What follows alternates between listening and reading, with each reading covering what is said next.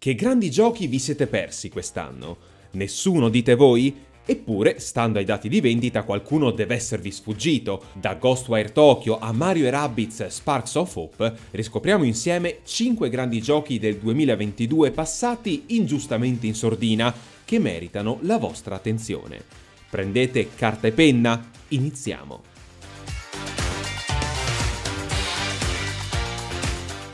Ghostware Tokyo di Tango Gameworks offre un viaggio nel paranormale come pochi altri, basato sul folklore giapponese e sostenuto da un combat system semplice ma di grande impatto scenico. Dall'eccellente supporto alle feature di DualSense su PS5, che dona una marcia in più agli scontri, fino alle atmosfere avvolgenti che caratterizzano il viaggio di KK e Akito, il titolo dei creatori di The Evil Within ha personalità da vendere. Chissà che un prossimo arrivo su Xbox Game Pass non possa ribaltare le sorti di questa sfortunata produzione.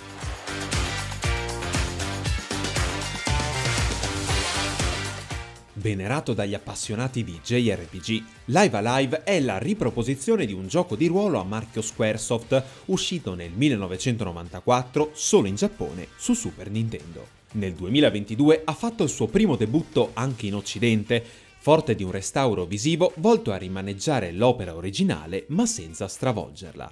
L'opera di Takashi Tokita offre 8 capitoli, 7 dei quali liberamente accessibili sin dall'inizio, ambientati in contesti storici e culturali molto diversi fra loro, dal Medioevo al Far West fino alla Cina imperiale. Purtroppo però Live Alive ha venduto solamente 500.000 copie, poco più del doppio rispetto alla release originale su SNES, eppure merita veramente di essere riscoperto.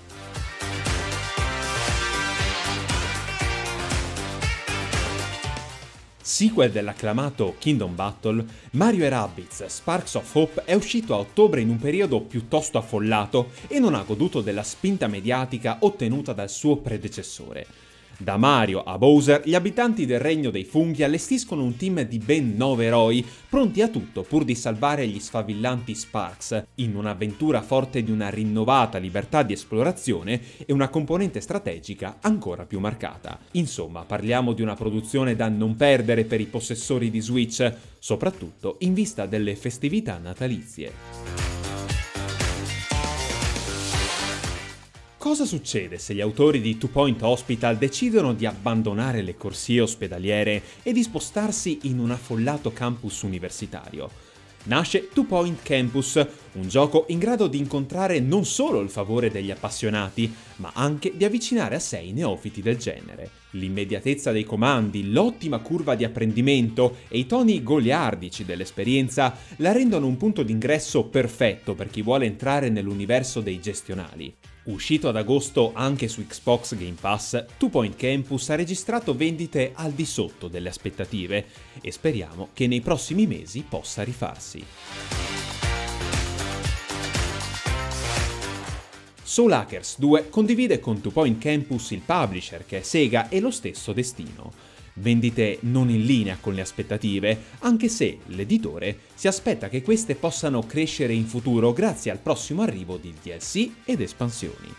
Anche in questo caso ci auguriamo che la situazione possa migliorare, visto che gli sviluppatori hanno confezionato un'esperienza ruolistica articolata e galvanizzante che non ha nulla da invidiare ai migliori esponenti nel panorama dei JRPG.